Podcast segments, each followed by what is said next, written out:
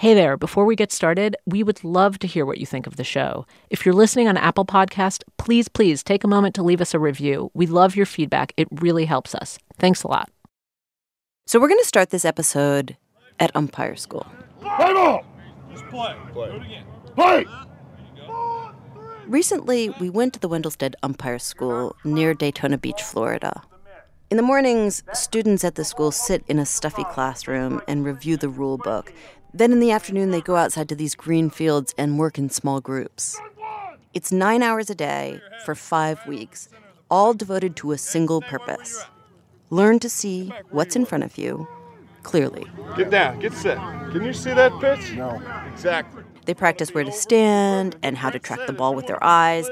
Then, all 140 men in matching gray slacks and black t shirts fan out across the green fields and arrange themselves in these meticulously spaced rows. All 140 are going to run their drills as a class. Now we're going to do ball four and the call of time. Call it. Ball four! Turn! For hours and hours, they run these drills Call it. Over and over with military precision. In the hot sun, they jiggle back and forth, hoping enough practice will allow them to see the world more clearly. Because accurately seeing the world, that is their sacred duty. The thing this whole dance is about.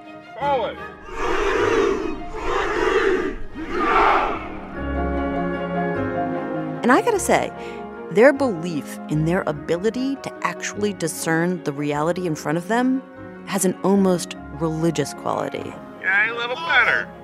Earlier in the day, I'd spoken with a series of trainers at the school and asked them to estimate what percentage of the time they made the right call. It would be in the in the hot 90s, in the 95, 97% of the time. I am confident I would say 85% of the time. You're going to get that play right 99.8% of the time. Basically, they all believed that when they looked out at the world, what they saw was what was. And in this way, the men in equipment dancing up and down the green field in Florida are a lot like people who don't go to umpire school. most of the time, most of us th- think that we're we're getting a direct readout of reality. Psychologist Richard Nisbett works at the University of Michigan, where for years he studied how people like you and I perceive the world around us, how we determine what's real and what's not, and what kind of errors we make. And he says that the way those umpires feel about their calls, that's pretty much how all of us feel about our calls. I mean, if I call a strike, uh, it's a strike. If you see it differently, then you, you have a defective senses or defective judgment or some kind of need uh, to see the world in a, some particular way, which is causing you to distort what you're seeing. Poor eyesight, muddled thinking, self interested motives, those are the options for why you might see the world differently than I do. Now, intellectually, most of us are willing to concede that we're not always right. But emotionally, it never feels that way when we're making calls. And we are always making calls. Which president? Where to work, Husband material? good apartment, Good enough school? dress look okay. We dance around like umpires, making calls all day long. Life is one long ballet of calls about the world around us.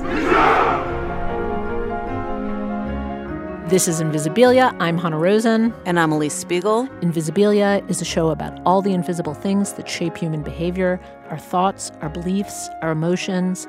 And today, as part of our concept album, we are looking at reality, the way we look at it, and why we look at it that way. So stick around, people. For real.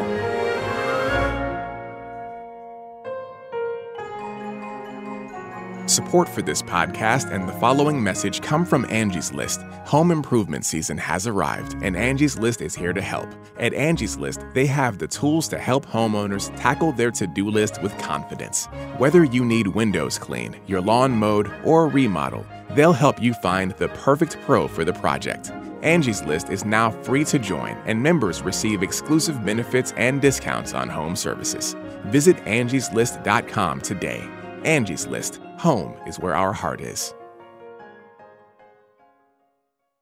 So, what is it that makes two people look out the window at the exact same thing and see something completely different? What's in their head that's causing that?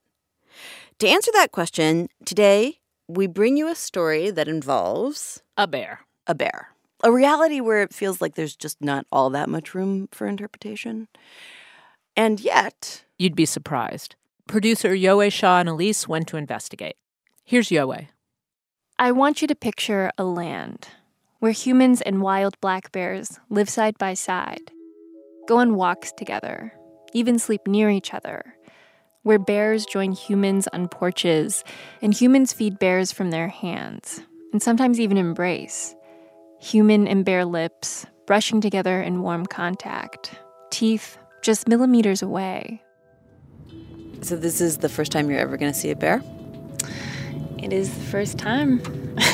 I don't know what's going to happen. this is the story of that land, a real place in Minnesota called Eagles Nest Township, where what seems like a fairy tale is reality. Eventually, I got so that I could lay down and the cubs would climb over me, chasing each other. Good bear. I didn't know they were that gentle. And it's the story of how that fairy tale world crashed into another world, a world full of people with more conventional ideas about what was real, what was true.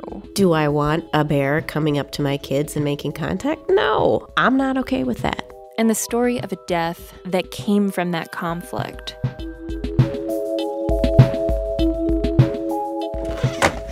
Take off our oh, shoes? Oh, yeah, sh- we, we can take off. Come on in right in here. Right in here. Come in here. This is Jeff Kelly. He's our main character, a man who came late to believing in fairy tales. Do you want the long story? Jeff's in his 60s. He's a smallish guy in a cut off t shirt with droopy, mournful eyes.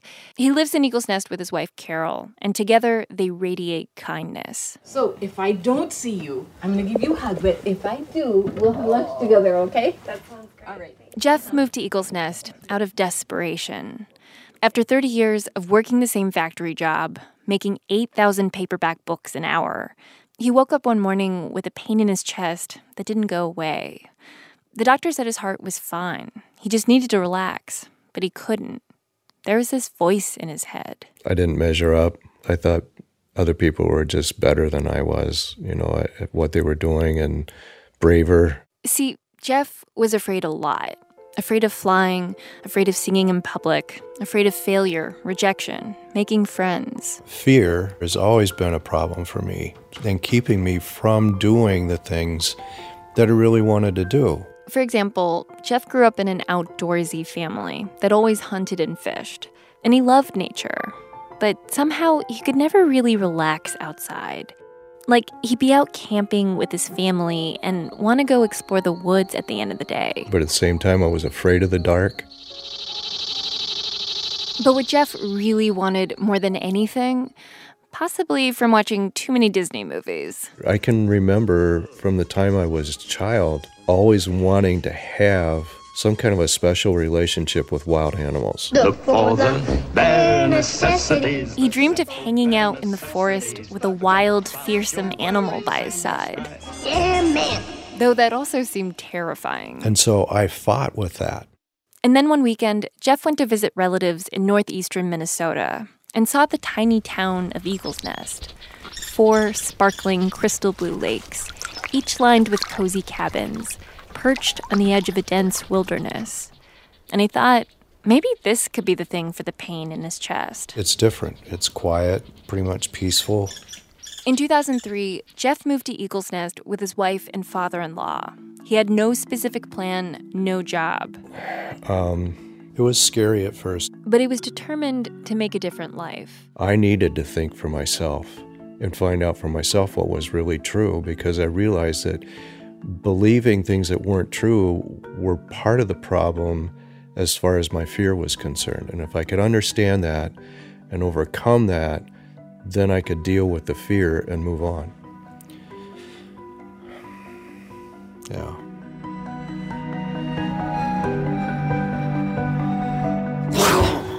like lightning fast. pounce forward, slam their feet down. Which brings me to the man making bear noises. The man who brought Jeff face to face with his ultimate fear in Eagle's Nest. I think of bears as the modern dragon. In medieval times, people believed in dragons to prove their courage against. Now we know there's no such thing as a dragon, and they needed something to play that role. Lynn Rogers sees himself as a slayer of myths. Growing up, Lynn had been afraid of bears like everyone else. But one summer in college, he got an internship at a state wildlife agency, relocating black bears that got too close to residential areas.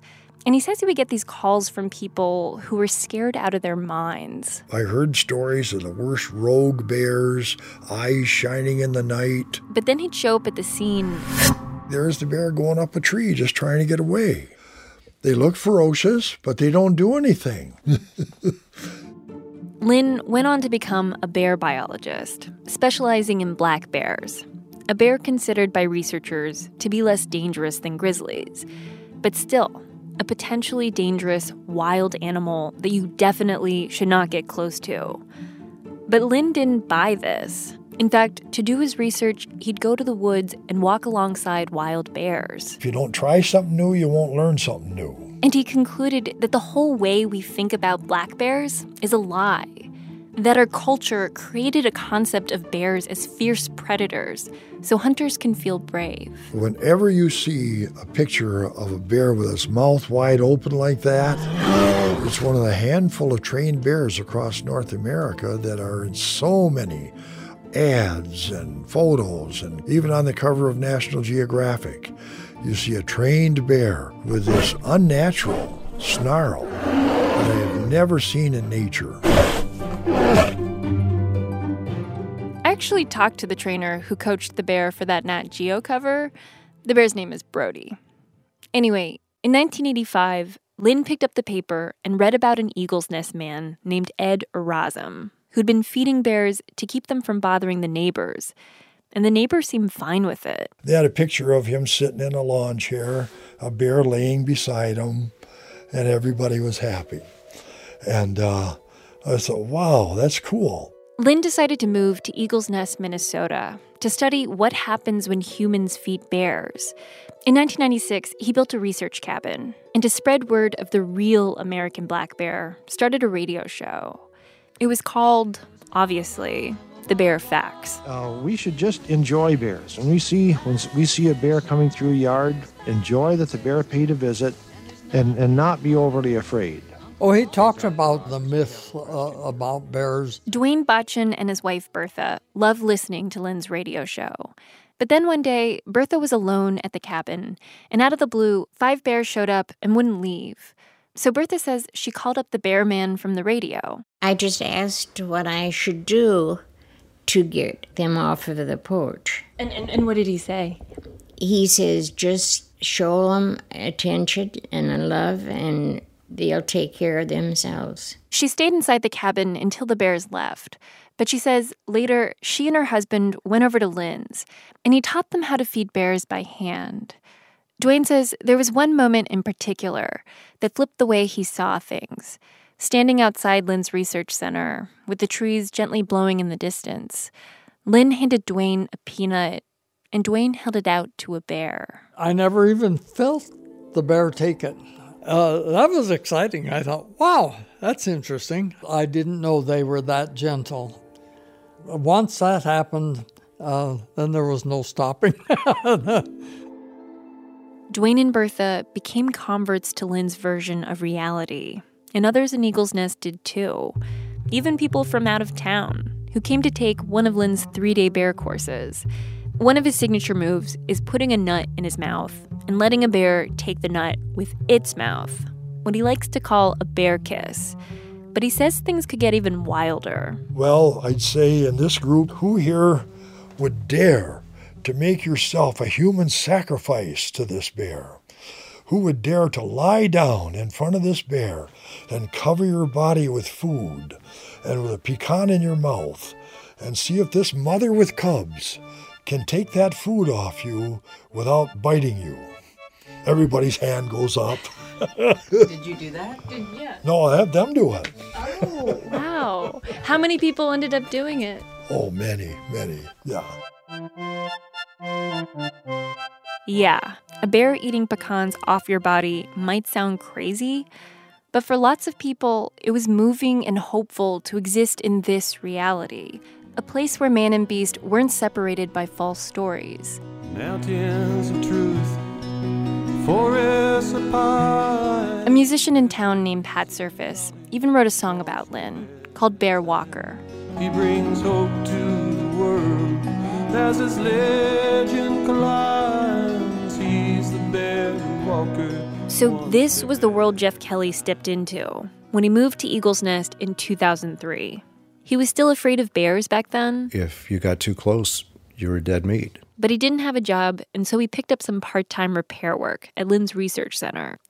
He says his first day there on his own, he was so worried about the bears. He got his father in law to come sit in the truck and watch his back while he worked. Oh, yeah. But over time, Jeff watched Lynn interact with bears, and nothing bad happened.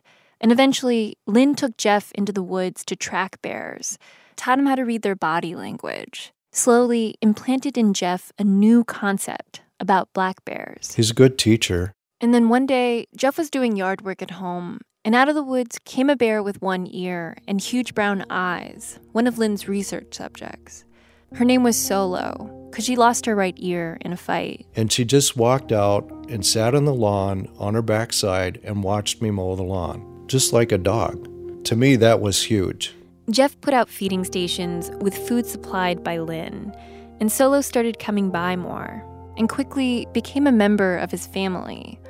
Eventually, she even brought her two cubs to visit, but Jeff says they wouldn't get near him at first. They were a bit afraid. But eventually, I got so that I could lay down with my head on Solo's back while she was feeding, and the cubs would climb over me, chasing each other. It felt like a miracle. There's a big weight that just falls off my shoulders. It's like, this is really true. This is really neat. It's also exciting because you're exploring uncharted waters to see where does this go? What's it look like? How what's really happening over here? Apart from what I think it is or what other people tell me it is or what I've read, what's really going on? I think that's important for life, not just for animals. It was his relationship with Solo that made Jeff realize so many of his fears weren't real. They were fantasies, that he could do things he never thought could happen. In the summer, Solo would lie outside his open bedroom door at night just to scream between them. And in the winter, when she was hibernating, Jeff would go to her. Every few days, he'd hike across a frozen lake and lie down in the snow outside her den to talk to her as she slept. What would you talk about? No, just anything, just talking to her. But of course, none of this is possible, right? Because reality. Isn't the reality that getting close to wild black bears is genuinely dangerous to people? You increase your risk of injury the closer you are to bears and the more time you spend with bears. John Beecham is a scientist who's worked with black bears since 1972. And his position on what's going on in Eagle's Nest? I thought it was crazy. For this story, I called a lot of bear scientists, and pretty much everyone told me the same thing. Yes, wild black bears are for the most part timid creatures, and despite their large numbers, have only killed around 70 people in North America since 1900. But still, they're wild, unpredictable animals with the power to do enormous harm. I mean, they have actually killed 70 people in North America since 1900. A view shared by several Eagles Nest residents who found themselves increasingly alarmed. I think they are seeing their version of reality that they've created. This is Shelley Beyer, a mother of four who owns a summer home in Eagles Nest. Shelley loved her life there. But then in 2010, she was loading her kids into the van and something happened. I was just looking in, looking for something, and my two year old son was sitting on the ledge of the open door to the van. So his feet were kind of dangling over the edge, and I heard him yell. Shelley turned around and saw a bear, literally inches from her son. Arm's length away from Kurt. Pushed my boy into the van, and right next to me was a wheelbarrow. So Shelley grabbed it, started ramming it over and over again into the bear. Trying to get him to go away. That was pretty eye opening. Now, in fact, the bear did turn and walk away. The bear didn't touch her son, but Shelley was deeply disturbed. What in the world is going on? I asked Shelley if it was at all possible she was overreacting, projecting her own fear onto the bear. Shelley said no way. The bear was a huge animal with sharp claws and teeth. People have trained them to come up to a body and make contact, not just tolerate their presence in the woods. They're trained to come up to a person and put their mouth in their hand. Where on the line of common sense and respect and decency does that lie? I'm not okay with that. It's almost as if we're being held hostage in our house. Barb Soderberg, another Eagles Nest resident. I had a bear stalk me for over a half a mile, and I know it was looking for food. Barb says her daughter was stalked too, and another bear broke the railing outside her kitchen. Now she won't let her grandkids out alone to play. And she stopped walking the road outside by herself in the summer. And I am not afraid of bears. I mean, I've always been a very strong woman. I mean, I my work, I was the first female wilderness ranger in the country. So all of a sudden for me to be this person that's not feeling comfortable, it's huge. It's it's hard to it's hard to even admit it. Barb says she and her husband have tried talking to Lynn about their concerns, but it didn't go so well. Here's her husband, Kurt. When I tell him my experience, he tells me I'm wrong. he thinks you don't understand. I, am not educated well enough. I'm playing old tapes. I am just afraid of bears. That, in fact, was Lynn's response to anyone in Eagle's Nest who complained. They just weren't seeing right their perception clouded by false concepts. Lynn says that nothing really bad has happened in the decades he's been feeding bears in Eagle's Nest. I mean, it's the veil of fear, make misinterpretation of nothing. So I checked on what's actually happened. And for his part, Lynn says that he's been scratched and nipped, but that it was no big deal. And in official documents, I found four injuries. One person was feeding a bear and got nipped in the hand. Another woman got nipped while looking for berries, and her boyfriend got bit in the back. And then there was a regular bear feeder who got swiped in the face. The man got 12 stitches at a local hospital, but refused to file a complaint. He says it was his mistake. It was dark, and he approached a bear he thought he knew. He later became friends with the bear that clawed him. Exactly. of course, people like Shelley and Barb were totally unconvinced that things were safe just as people like Lynn and Jeff were totally unconvinced by the complaints, all of them certain that they were right and that the opposition was wrong. Are you kidding me? I thought, what an idiot. I had a bear stalk me. When I tell him my experience, he tells me I'm wrong. And who thinks that's okay? She was afraid, viewed the whole thing through her veil of fear. I think they are seeing their version of reality that they've created. Which brings me to the question which drew me to this story in the first place. How can all these neighbors who look out their window and see the same scene each see something so completely different? Oh, oh hi. Hi. hi there. Hi. This is Emily Balcetis. She studies perception, not bears, at NYU.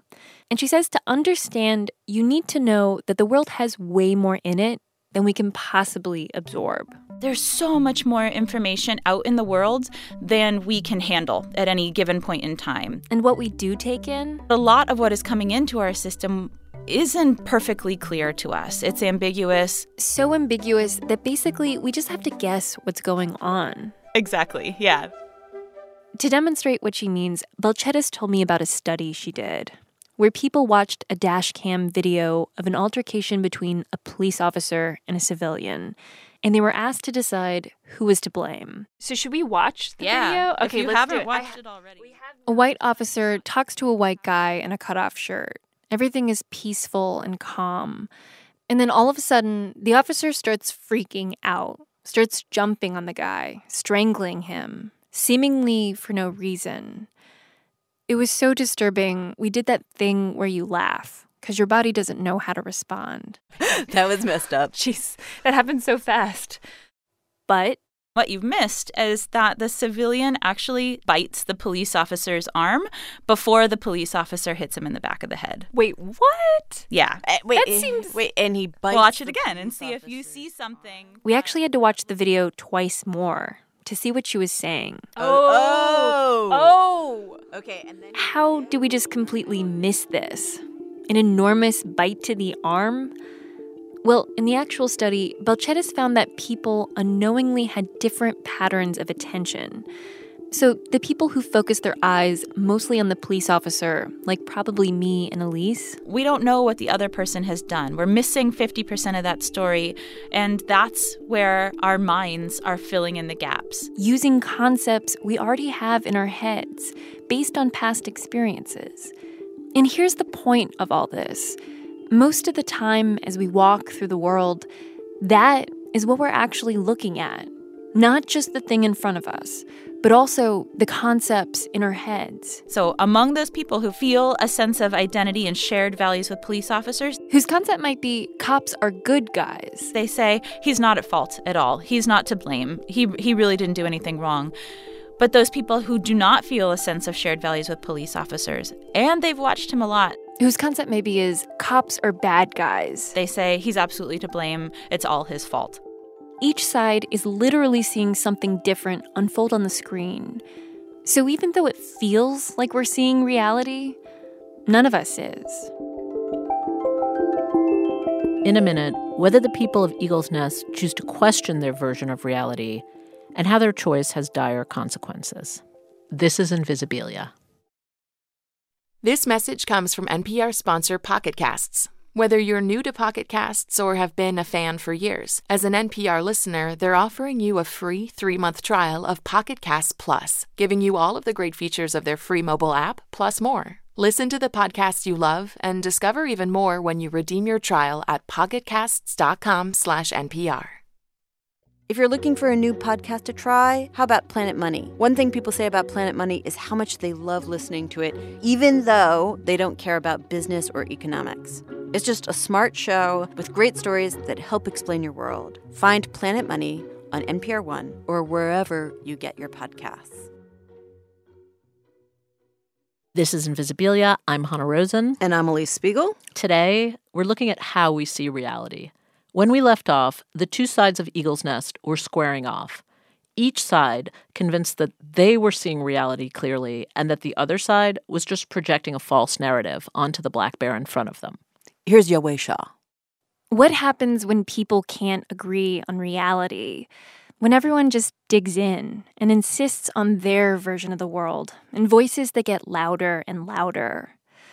In 2007, Eagles Nest Township tried to head off a confrontation by putting together a bear committee with people on both sides. But still, the different ways of perceiving the reality of bears crashed into each other. At the center was Solo, Jeff's Solo. I could lay down with my head on Solo's back while she was feeding. Besides visiting Jeff for family play sessions, Solo and her cubs took to hanging around one of the main streets lined with houses. Many of the neighbors on the road loved seeing her there, like Ellen Metters. She was just a very gentle bear. She trusted everybody. But Ellen says not everyone could see past the bad bear PR. If Solo came up to them, they would go, Oh my gosh, a black bear, and freak out.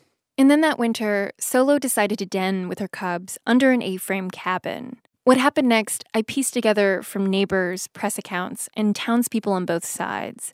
The cabin owner where Solo denned wasn't there that winter, but when she found out about Solo, she didn't feel comfortable with the bear and her cubs staying. The previous spring, Solo had come right up to her brother in law while he was working on her deck, nudging him and scaring him. And because of liability issues, her lawyer advised her to ask the local DNR, Department of Natural Resources, to remove the bears. Here's Lynn Rogers. That led to that wildlife manager saying this bear has to be killed. We asked the DNR several times to talk to us about Eagle's Nest, and they declined and said they don't have any more to add that isn't already on the public record. So, according to news reports and records, the DNR said they might euthanize Solo because even though she hadn't hurt anyone, the agency worried that a bear that approached people so regularly was a public safety risk. It was the talk of the town that became the talk of the state. It got huge. Listening in to Good Morning Minnesota as we It ended up that the governor of the state had to go on the radio to end this uh, outcry and saying that Solo will not be killed. a DNR's plans relating to euthanizing a bear. With killing off the table, the DNR decided to relocate Solo and her cubs to a sanctuary in Michigan. And this is where things went horribly wrong. See, the DNR decided to do a pre dawn raid of the den under the house, apparently without telling anyone in the community. But in the small town, word leaked, and Lynn says some pro solo vigilantes, people he won't name, broke into the den early to help the bear and her cubs escape. They roused Solo with pepper spray, lots of it, and tried to coax her to the woods to safety. But the DNR people just followed.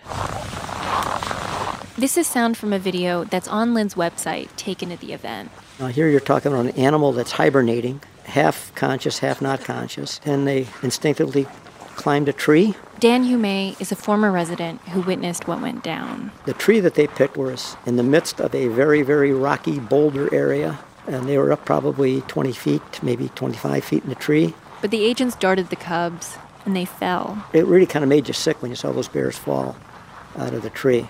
And they fell on the rocks? Did they make a sound when they fell? Yeah, thud. My recollection was that uh, they, they fell pretty hard.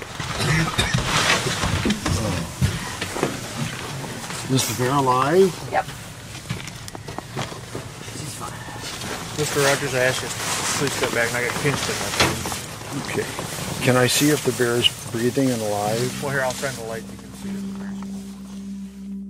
The cub survived, but for one character in the story, Solo, the disagreement about reality in Eagle's Nest cost her her life.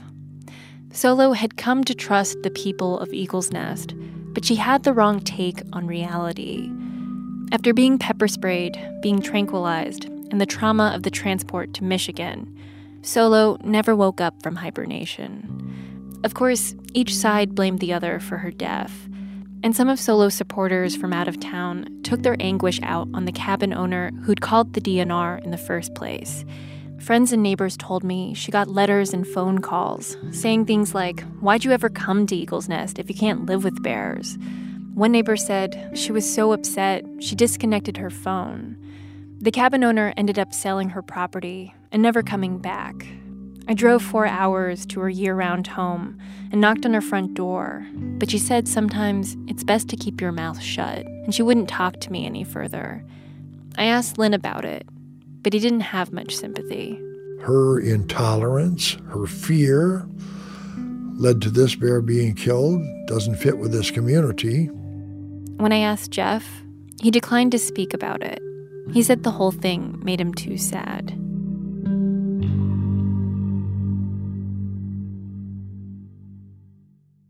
So, was one side right and the other side wrong? Should we see the bear lovers as flagrant deniers of reality?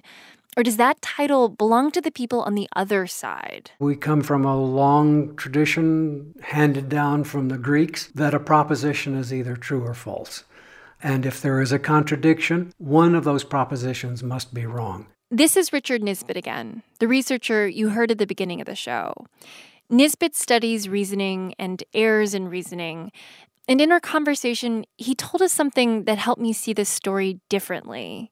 He says this need we have to find the right or the wrong of whatever we're looking at, that's just a cultural habit baked into the logic system handed down to us from the Greeks. At the base of Western reasoning are some principles like A is A and not A, and both A and not A can't be the case. So either black bears are dangerous or they're not dangerous. They can't be both dangerous and not dangerous at the same time, because that's a contradiction, and we're contradiction phobic. Right. But Nisbett says this isn't the only way to look at the world. For instance, in Chinese philosophy and in much of East Asian cultures today, The assumption is that if there's contradiction, both may be right, or both may be wrong, and each side should move toward the middle. Do you think that this kind of tradition we have in Western cultures of seeing the world in this zero sum way, do you think that has costs? Well, I do. Uh, I think we are inclined to reject what other people say too quickly because we've decided that what they're saying contradicts something that we believe. And so we simply reject it. And maybe it actually doesn't contradict it, or maybe it's, it's describing another aspect of reality. So, is that the problem in Eagle's Nest? That they're stuck in a cultural convention with everyone insisting on their own version of right and wrong, and they should all just compromise? Or is that naive? Should we insist on certain realities because there are some truths that are just too dangerous to live with? That's the view that prevailed with the Department of Natural Resources. In 2015, Lynn lost a legal battle with the DNR over permission to radio collar bears for his research. But Lynn and about a dozen households are still feeding wild bears. Basically, people are still in their corner. Except that is for Jeff. This is not a trail. this is no trail. One of my last mornings in Eagle's Nest, Jeff took me bushwhacking to see Solo's old den in the forest. Oh, right here? Right here. What did it used to what are we looking at and what did it used to look like? Well, it was a full tree that came up, and this was root systems with a hole underneath. Did you get to say goodbye in any way? Nope. It was, it was over. Jeff still thinks bears are not all that dangerous and still feeds them. But since Solo died, he hasn't struck up another relationship with a bear. And it's not just for the safety of the bears, it's also for his neighbors. When I believe something that's not true and I'm afraid, that fear is still real, whether what I'm afraid of is real or not. That fear is. And so I need to respect as, as a person the fear that they have, even though I disagree with what they're thinking that's causing it. And so, out of respect for them, then I adjust what I'm doing so that I can at least help them not be so afraid. I think that's that's love.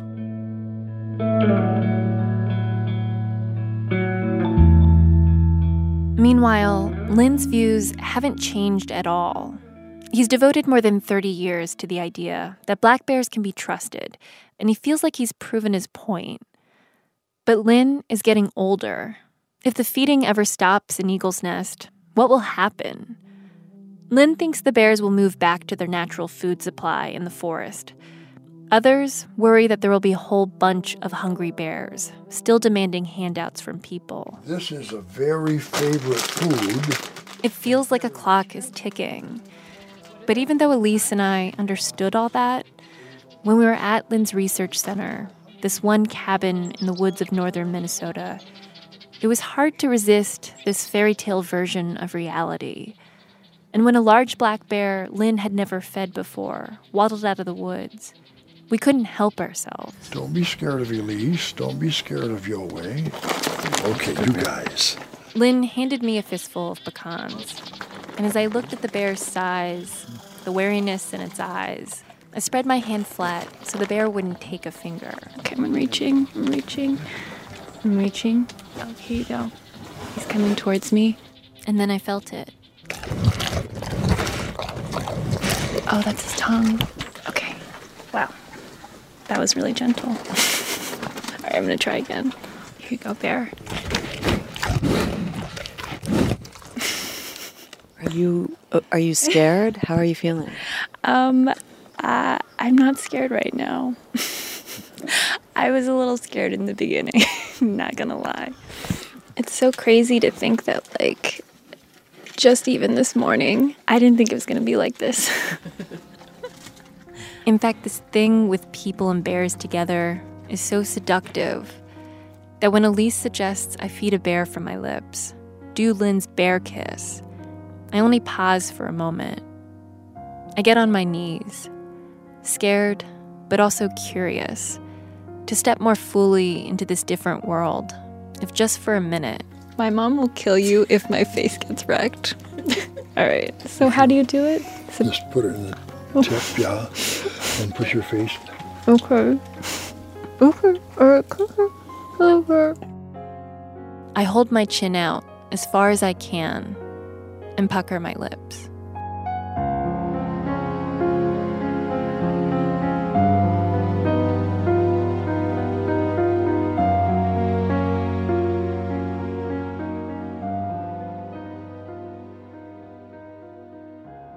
So, Hanna, truthfully, do you think that you would ever feed a bear from your lips?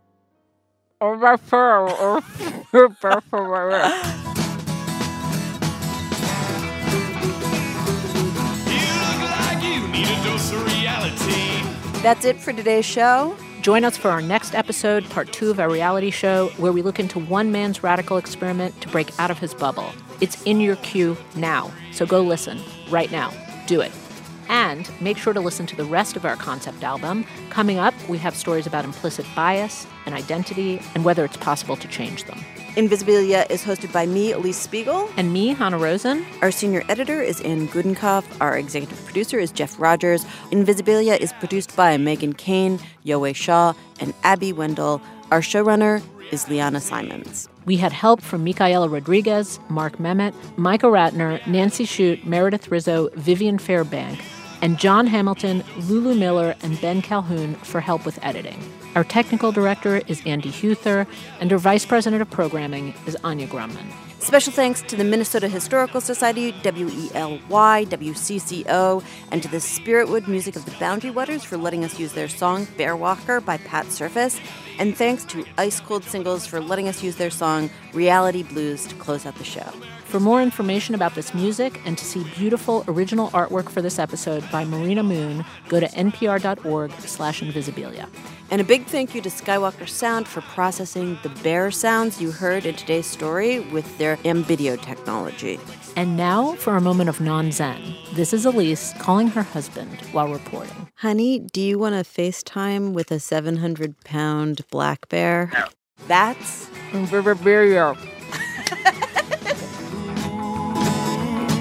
reality. Ooh, reality. Ooh, reality.